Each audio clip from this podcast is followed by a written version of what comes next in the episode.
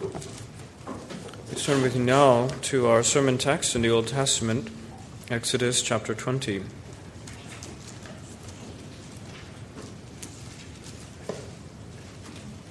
Exodus chapter 20, starting from verse 1. And God spoke all these words, saying, I am the Lord your God, who brought you out of the land of Egypt, out of the house of bondage. You shall have no other gods before me. You shall not make for yourself a carved image, any likeness of anything that is in heaven above, or that is in the earth beneath, or that is in the water under the earth.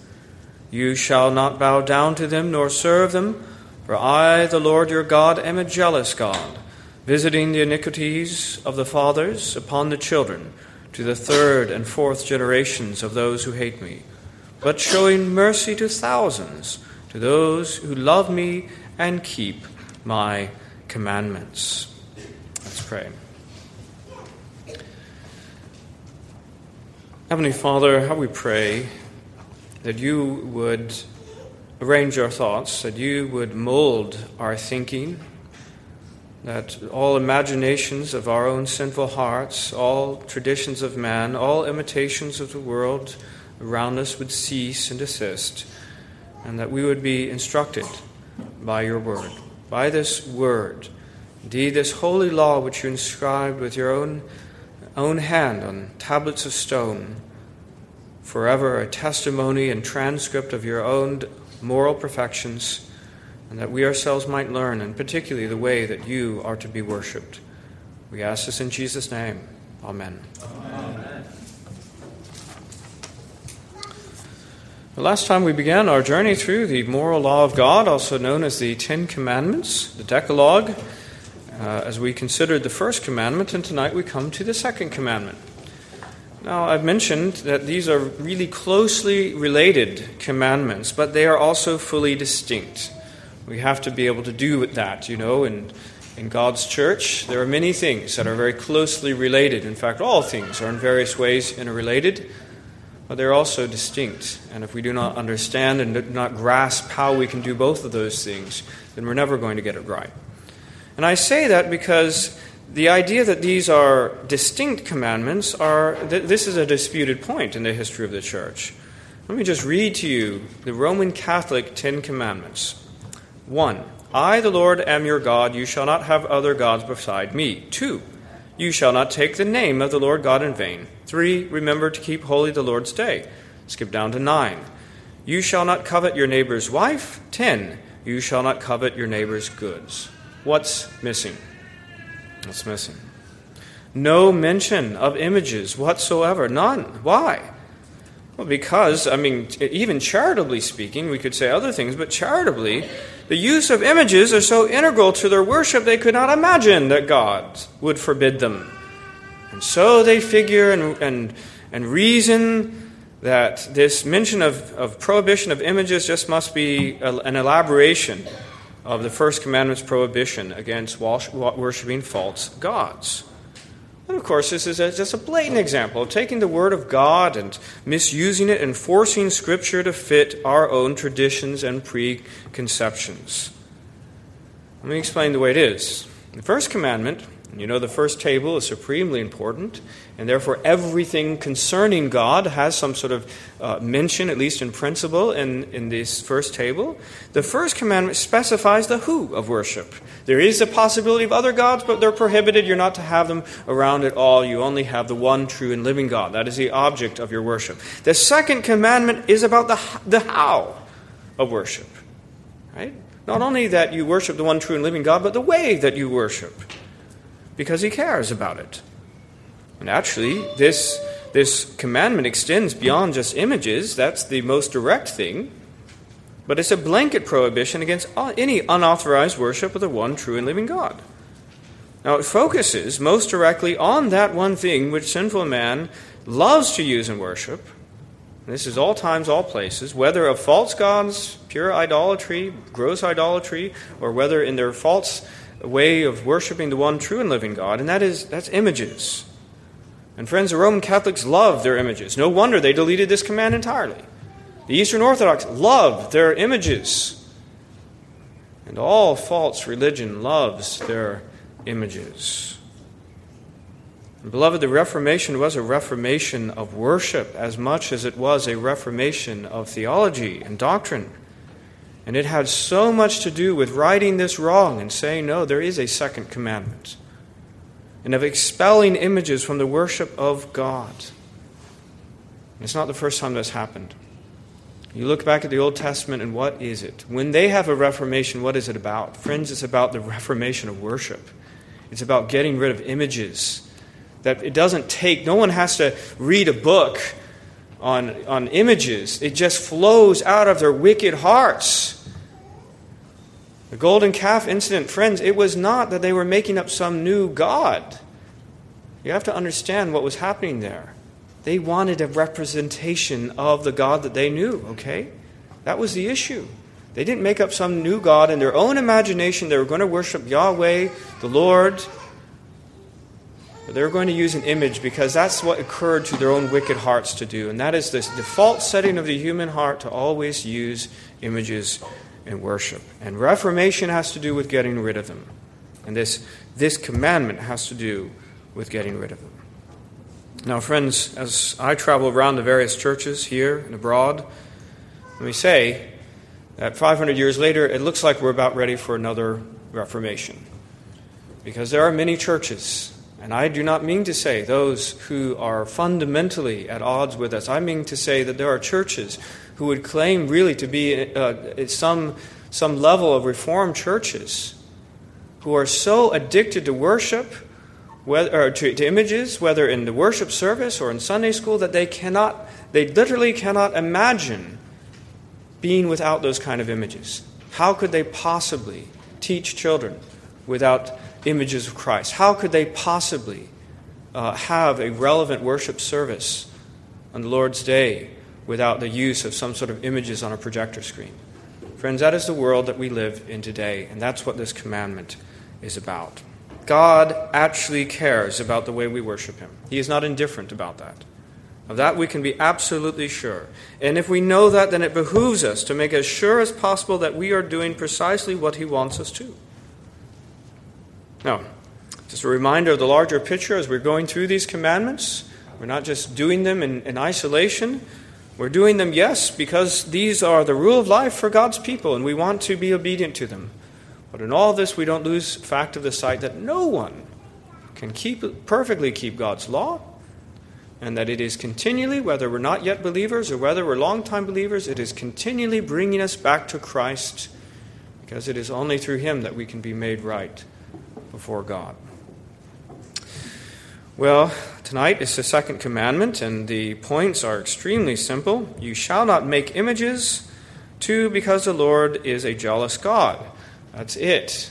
But as usual, the bulk of the sermon really is in the application section, and I'll just actually read out the four applications because they're such a part of the sermon. Duties required, of which are eight, sins forbidden, of which are seven, uh, the larger principle, meaning the regulative principle, and fourthly and finally, word based worship in an image based culture. Children, I'm sorry if you're going to have a tough time, but let's just make it a challenge to see if you can remember all that the two points and the four applications. You shall not make images, because the Lord is a jealous God, and then the applications duties required, sins forbidden, the larger principle, and finally, word based worship in an image based culture. Well, you shall not make images. You shall not make for yourself a carved image, any likeness of anything that is in heaven above, or that is in the earth beneath, or that is in the water under the earth. And let's just stop right there. Because the first and primary prohibition is not actually of the worshipping of said images, and meaning. We understand, of course, that the, the image has to do is in the context of an image that is meant to represent God. Now, that's been mistaken in times past. There have been those who think, for instance, you couldn't take a picture of people or something like that. No, quite obviously, in this context, and rightly understood, comparing Scripture with Scripture, it means some kind of image meant to represent God. And in, in the context of the second commandment, meaning to represent the one true and living God, actually. And he says, and the commandment is don't make it, right? It's, it has to do with a mere formation of some means of religious worship which has not been commanded by God. Okay? So it's not that the, the, the prohibition, the sin comes when you actually bow down and worship it. The sin comes just by making it. Okay? So uh, let's, let's give an example just so you understand what I'm saying, because some would say, oh, well, you know, we can make images of Christ as long as we don't use them to worship, as long as we're not bowing down before them. It's fine to have images of Christ. give you an example. Let's imagine that one of you, I, I, go to a pastoral visitation, and I go to your house, and there's, there's a, a, a one of your rooms has kind of been, uh, you know, I see there's lots of changes in it, and I go in and I open the door, and there's a crucifix, a big crucifix with, with Christ on it, and there's an altar, and, and all the rest of these images, maybe there's an image of Mary and, and so forth. I say, What is this? And you say, Oh, no, I'm not, I, I don't, I, I don't use that to worship. I, have never even, after I completed the room, I closed it. I've never even been in there again. Well, why did you make it? Don't you, don't you think that maybe your, your children would walk in there and be, and be tempted to worship it? Well, no, it doesn't matter. I mean, that's my Christian liberty. I can make that kind of image as long as I don't actually worship it. But, friends, you understand that the production of something that has a use entails responsibility, entails that, that, that sin that goes along with the potential use of it. And therefore, in God's wonderful, perfect law, of which nothing can be added or taken away, the primary prohibition is simply making it because God knows that inevitably, in the course of time, it will be misused. There is no right use of an image of God. Can I say that again? You know, sometimes we say misuse does not take away use. That's true. But, friends, there is no legitimate use for any image of God. And the mere making of it is itself sinful. Now, I mentioned the golden calves in the introduction. Again, you say, uh, I just want to reiterate this was not about the intentional creation of false gods, it was about the false worship of the true God. Because let me read it in Exodus 32 4. He received the gold from their hand and he fashioned. This is Aaron, Moses' brother. He fashioned it with an engraving tool and made a molded calf. Where's the sin? Right then. Right then. Then he said, This is your God, O Israel, that brought you out of the land of Egypt. He's not saying this is Baal. He's saying, here's a rep. You really, really want to worship God using a representation of Him. Okay, fine. As long as you're not headed going to some other God, that's fine. But here's, here's a representation of the God who brought you out of the land of Egypt. And when Aaron saw it, he built an altar before it, and Aaron made a proclamation and said, Tomorrow is a feast to Baal. What did he say? Tomorrow is a feast to the Lord. Okay? The idolatry which so angered the Lord had nothing to do with a false god, it had to do with a image used to worship himself. Okay? You shall not make images. Now, the Lord goes through the list of all the possibilities of the kinds of images that we might, in our foolishness, decide to make heaven above, earth beneath, under the water. We need to be reminded, of course, that not only do we have no, uh, uh, well, you know, that we dare not try to make God in our image is quite the other way, isn't it? Um, God made us in His image. And how terrible and how much of rebellion is it that we try to make God in our image or the image of anything that we can see that God has made? Let me say also that it's fundamentally impossible. Right? You know, 1 Timothy 6:15 says, which he will manifest in his own time, who is a blessed and only potentate, the King of kings, the Lord of lords, who alone has immortality, dwelling in unapproachable light, whom no man has seen or can see, to whom be honor and everlasting power. Amen. What kind of image are you going to make that's true? What's going to be a real representation of himself? He dwells in unapproachable light. No man has seen, no man can see. Each and every image is, is guaranteed, is uh, is fundamentally a lie. And that's why he prohibits it. He prohibits it. Matthew Henry says our religious worship must be governed by the power of faith, not the power of imagination. We understand, as I'm going to say later on in our, our application, it's not going to be, it cannot be based on images, but about words. Because God, in His wisdom, has given us His word by which it, we truly can know Him and not images, which he says can only be lies and falsehoods. You shall not make images. Secondly, for I am a jealous God.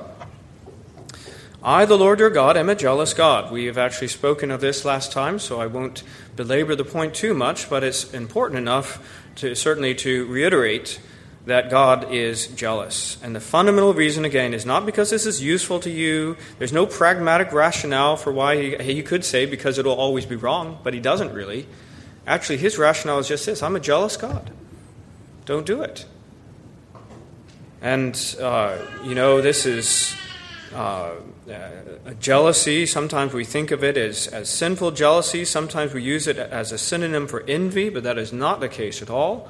Rather, it's, it's, it's the, the, the right and just feeling of one who is in covenant with another, say a husband with a wife, when that wife is straying to something else, when that wife is inclining to something false.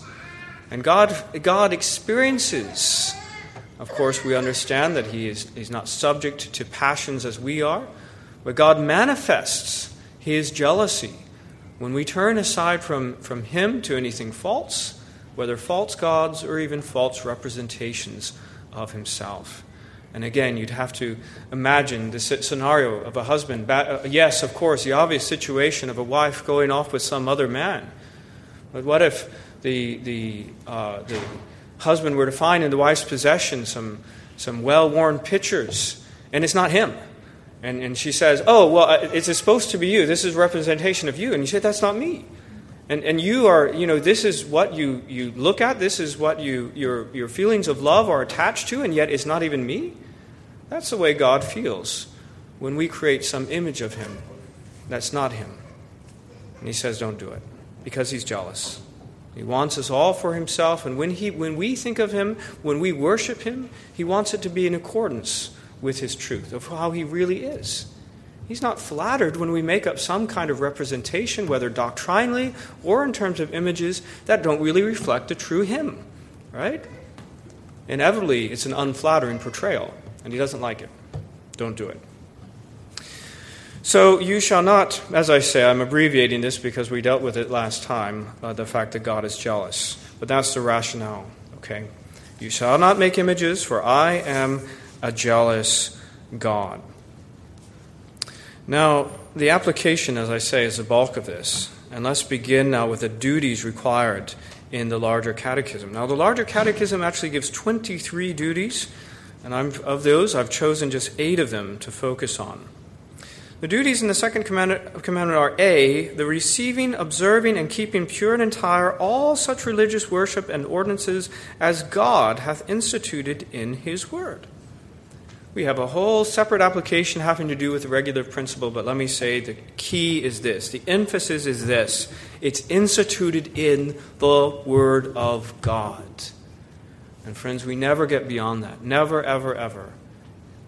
In all of our worship, our one, and our sole concern must be how does this accord with the Word of God? Any idea of what the culture is doing, any idea of what might bring us church growth, any idea of of any of those kind of things has no place whatsoever in our consideration, but purely what does God say in His Word? B. The reading, preaching, and hearing of the Word. Did you know that's part of your second commandment duties? Absolutely. You, when you honor God's Word, you honor God. Because that's the true representation. It's not images. It's not images. It's words, His Word. And that's why it's so misguided to want to diminish the role of the Word of God in, in the worship service. And let me say, that's another trend in the contemporary church. They just reduce and reduce the amount of Word of God. They get rid of reading, they abbreviate or eliminate it entirely. And it's more and more given to so called worship in terms of, of music, in terms of a concert. And they diminish the, the, the, the role of the Word of God. Well, so what? What if you did eliminate every mention of the Bible, every aspect of the service, since worldly people find it so tiresome to hear the Word of God, and we know that they do? They find it tiresome. If you manage to get a thousand people to come to this church next week because I promised to get rid of the Word of God, exactly what would we do here? Would we be honoring the one true and living God? The opposite. The opposite. You understand how that is, right? Because what we're doing here is worshiping the one true and living God, and this is how He has revealed Himself to us. And inasmuch as we get rid of the Word of God, we get rid of God. And I don't know what we're doing, but we're not worshiping the one true and living God at that point. The word is also, let me say again, I'll reiterate this in the final application, but the word is necessary to bring us to a place of intelligent spiritual worship. You don't just show up and start worshiping. Your mind must be filled with true thoughts concerning the attributes and nature and, and works of our God, you see. Well, that's B. C, the administration and receiving of the sacraments. Um, you know, I, I, mentioned some other time when people say, How's the worship at such and such church? They never mean uh, prayer, for instance. They never, and, and typically they don't mean preaching, but they never ever mean the Lord's Supper. They never ever mean the sacraments. But, friends, the sacraments are absolutely part of the worship of God, the true worship of God. D, church government and discipline. Who would have thought of that, right? Church government and discipline. What does church government and discipline have to do with the second commandment? Well, notice in 1 Corinthians 5. In the name of our Lord Jesus Christ, when you are gathered together along with my Spirit, with the power of our Lord Jesus Christ, deliver such a one. This is the one who is committing uh, uh, terrible sexual immorality, um, incest, really. Deliver such a one to Satan for the destruction of the flesh, that his spirit may be saved in the day of the Lord Jesus. Now, that's, that excommunication is happening in the worship service on the Lord's day. And therefore, it is an element of worship. Thankfully, not an element of worship that happens every day, but absolutely an element of worship that was commanded, commanded in the Word of God. And beyond that element of the actual excommunication happening in the worship service, we have church government and discipline precisely to uphold and keep pure all the other elements of worship. Apart from these things, you don't have a pure sacrament. You don't have a pure preaching of the Word of God. And therefore, if God is to be worshiped rightly, there must be right church government and discipline. D, that was D. E, the ministry and maintenance thereof. Who conducts worship? not worship leaders, whatever those are. I, don't see those in the Word of God. The minister conducts worship. And how are they enabled to do that? They're trained, ordained, and maintained by the church. Trained, ordained, and maintained by the church. And inasmuch as we fail to do any part of that, we fail to contribute. We, ne- we neglect our second commandment duties, you see. And maybe that's some way to think about the huge investment and commitment our church has to Westminster Presbyterian Theological Seminary, for instance. Maybe we should file that under heading of zeal for the worship of God. Because the best way to make sure that God is worshiped in purity in accordance with His Word is to train, ordain, and maintain ministers who are going to do it right. And friends, I need not tell you that there aren't hundreds of seminaries in this country turning out tens of thousands of ministers who are committed to the regulative principle. There aren't many, and we have a vital role to play in that. That was E. F. Religious fasting. There is still such a thing, and it is lawful and useful for Christians to do it as part of our second commandment duties. G. As also the disapproving, detesting, and opposing all false worship. Right? So, on the one hand, we, are, are, we must preserve these things and, and do them, but even under our positive uh, requirements, according to the second commandment, we disprove, we detest, we oppose all false worship. And so I, I, just want to say here, as I did on the sermon in Deuteronomy in this commandment, when people speak dismissively about worship wars and say, you know, let's just get through that, these matters of taste, individual taste and culture, and let's focus on what's really important. Friends, God doesn't think that way. All right? It, it is part of our, our duty under the second commandment to disapprove that which is false. We cannot rightly experience or know about false worship of God, ways that, that He has not commanded take them indifferently. We can't do that. That's, that's not right. You're breaking the Ten Commandments if you experience a worship service that is utterly contrary to the Word of God uh, without any kind of reaction. Okay? At least in our hearts, we should detest these things. And in accordance with our roles and offices to do something about it, to reform it. Okay? Disapproving, detesting, and opposing all false worship. And H, according to each one's place, and calling, removing it, and all monuments of idolatry. Yeah, that's, that's part of this commandment. People so oftenly speak disparagingly of the Puritans as being anti art and Philistines and all the rest of it. Beloved, they were not anti art. Some pretty good artists among them. They were anti idolatry. Anti idolatry. And when we go, as we sometimes go to Durham Cathedral, which may be the most beautiful building in the UK, not all of Europe, we see those beheaded statues and all the rest of it. I, I hope we don't go, oh, those misguided forefathers of ours.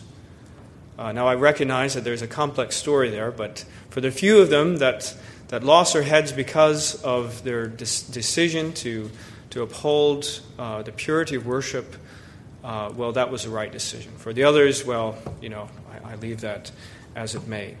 But wherever, in fact, you know, now we don't have, uh, the cathedral has not been given to us, nor any other building at this point. But one day, if we were given such a building, it would be our duty to make sure that there are not images that would be, that would be a temptation for people to use in religious worship. Well, that was the, um, the positive duties required. Let's move on, secondly, to the sins forbidden. The first is all devising, counseling, commanding, using, and anywise approving any religious worship not instituted by God Himself. Okay, so that includes smoke machines, in as, mu- as much as it ever included incense, which was kind of the old version of the smoke machine. It includes various new measures that's done in the name of evangelism because why? They're done in the worship service. That's why we have to be really careful about new measures. You say, well, I'm not, it's not really about worship, it's about evangelism. But guess what? If it's happening in the worship service, it's part of the worship service. So when Finney, for instance, sat down and, and thinks about how he's able to make these new revivals, manufacture revivals using all the latest 19th century technology, and he comes up with the idea of the anxious bench, he was already in violation of the second commandment. Did you know that? Already. Why? Because he was devising an element of religious worship that was not commanded by God. And you're not even supposed to do that much, let alone are you to institute it, but you're not even to, to devise such measures. That's A. B. Tolerating a false religion. We should just consider that although the world considers tolerance to be the sole remaining virtue and intolerance the sole remaining sin, that is not so in the Word of God. It's not so.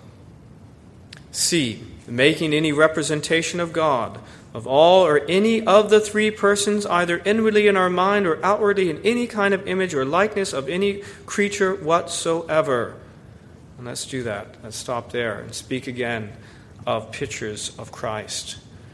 Friends, our confession, our catechism here makes it very clear that images of Christ are prohibited. I recognize that the larger evangelical church does not care. I recognize that there are all kinds of publishing houses that have a decent reputation that produce these things and sell them by, by the millions. And I know that there are those who would make all kinds of rationale to say that these are good and useful things. To say, well, you know, young children, they just they don't think in abstract terms. The only way you can possibly teach them anything is by using pictures, and therefore we have to have images of Christ. My friends, let's not try to be wiser than God. You understand that all things necessary for faith, not only of ourselves but our children, He has given us. All right? And if he, he knows he, he knows our feeble frame, he created us. And he is able to use these things for salvation. The Word of God works not on a purely rational look, when I preach this, I'm not expecting everyone to get it at the same level. But I'm expecting when I when I preach, believe on the Lord Jesus Christ and you shall be saved.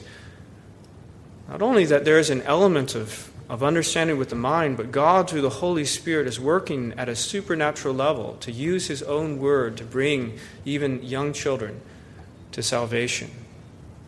And, friends, we don't need to imagine, therefore, that we have to do something contrary to God's law in order to accomplish some goal of evangelism. No representation of any of the three persons. D. The making of any representation of feigned deities and all worship of them. E. All superstitious devices. Now, most would know about these superstitions, but let's make sure we're not doing any of these things. Superstitions like fearing black cats or pinching salt or caring about whether you go under ladders or all these kind of things. These are elements of idolatrous worship and should not be done among us. Uh, F. Corrupting the worship of God in various ways. And G. All neglect, contempt, hindering, or opposing the worship and ordinances which God has given. Other the proof text. The proof text for this last one that I'm mentioning, this seventh of the ones that I'm focusing on, the proof text is Exodus 4:24 to 26, and it has to do with Moses. Moses himself, the great prophet and leader of God's people, a type of Christ, had somehow neglected to circumcise his son in accordance with God's commandment, the Old Testament sign of the covenant, and the Lord took that with great seriousness. Well, those are the sins forbidden Let's now consider briefly the larger principle, which is the regulative principle. It's summed up in Deuteronomy chapter 12, and particularly in verse 32 Whatever I command you, and the context is worship, whatever I command you, be careful to observe it. You shall not add to it, nor take away from it. Now, obviously, that's contrasted with anarchy, doing whatever you feel like doing, but it's also contrasted with what we call the normative principle by which we can worship whatever way that is not prohibited by Scripture. Right? Now that's the going rate. 90 some percent, probably 99% of the churches you will ever encounter have some version of the normative principle. Uh, in which, look, if it's not specifically prohibited, then it's okay. But that's not what we believe. That's not what the Word of God teaches in Deuteronomy 12 where it very specifically says, I don't want you to imitate the way the world worships. I forbid you from doing it. And I don't want you to, to dream up something in your brains of how you're going to worship. I want you to only do it precisely the way that I command you to do it. Positively command. And if it's not commanded by Scripture, then we should not do it. Now, Calvin gives us two good reasons for why our worship should be regulated in the necessity of reforming the church. One is that it tends greatly to establish his authority, that we don't follow our own pleasure but depend entirely on his sovereignty. And let me say it this way if the, what we're attempting to do is to worship our king, how crazy and how disparate is it and incongruous is it for us to uh, say we're going to worship our king when we ourselves have decided the way we want to worship Him. He says, Hey guys, I want you to worship using these particular things. you know, well, that's outmoded. I'm going to worship you this way, and I'm sure you'll be pleased with it. He's not going to be pleased with it, right?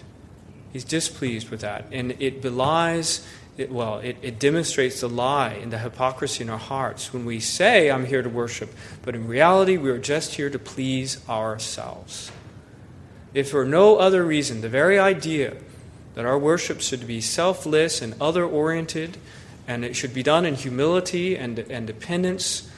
And we surely do so in accordance with his instructions and not anything having to do with ourselves. The second reason is that such is our folly that when we are left at liberty, all we are able to do is go astray. Now, in our pride, we don't think so.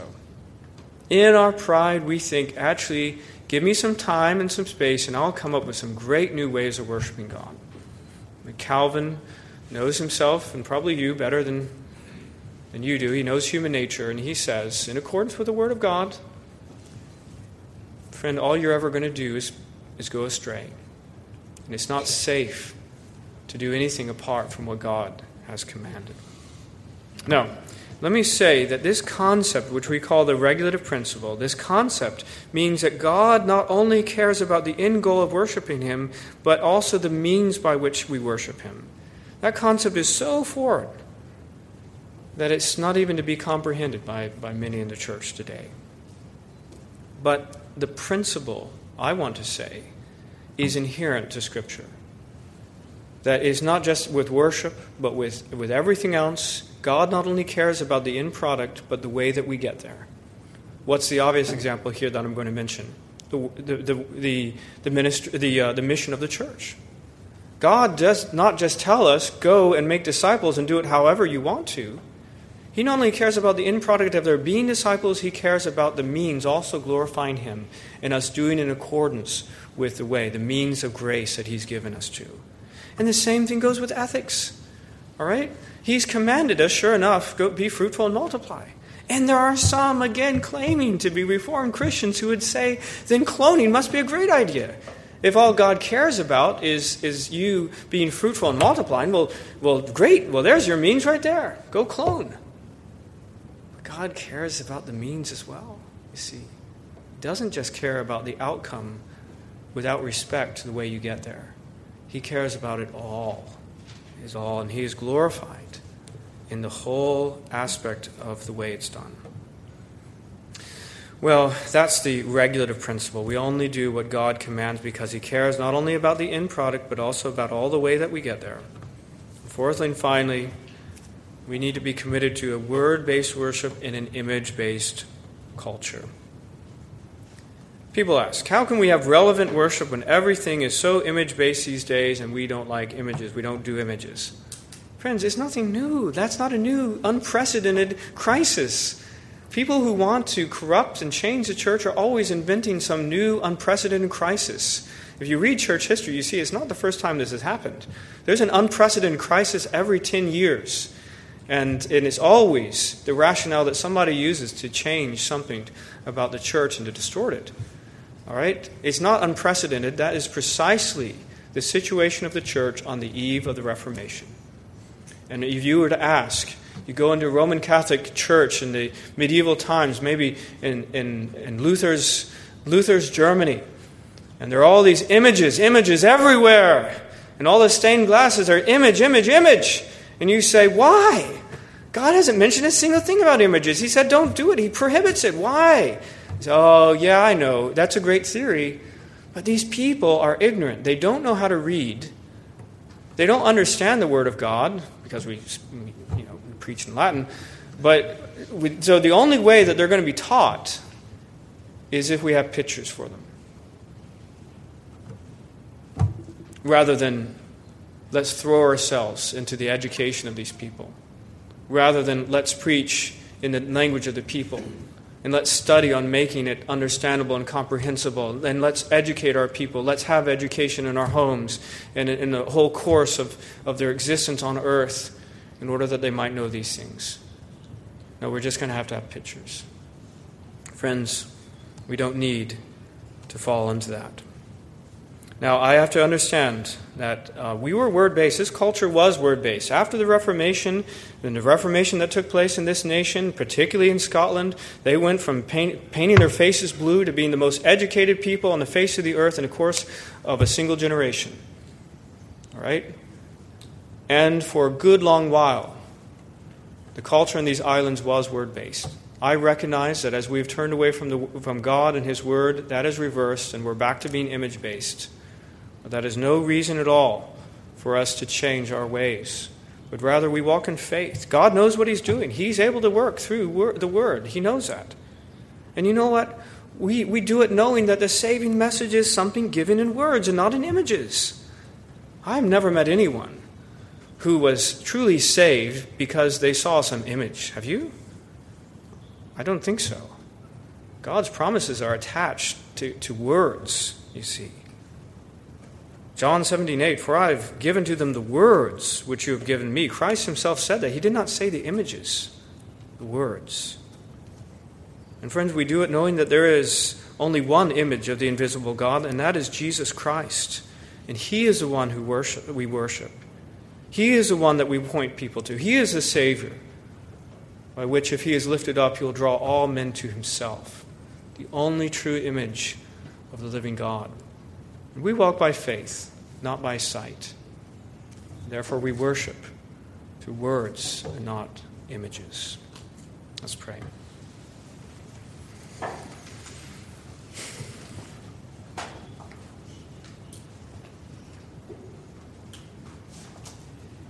Invisible God, Heavenly Father,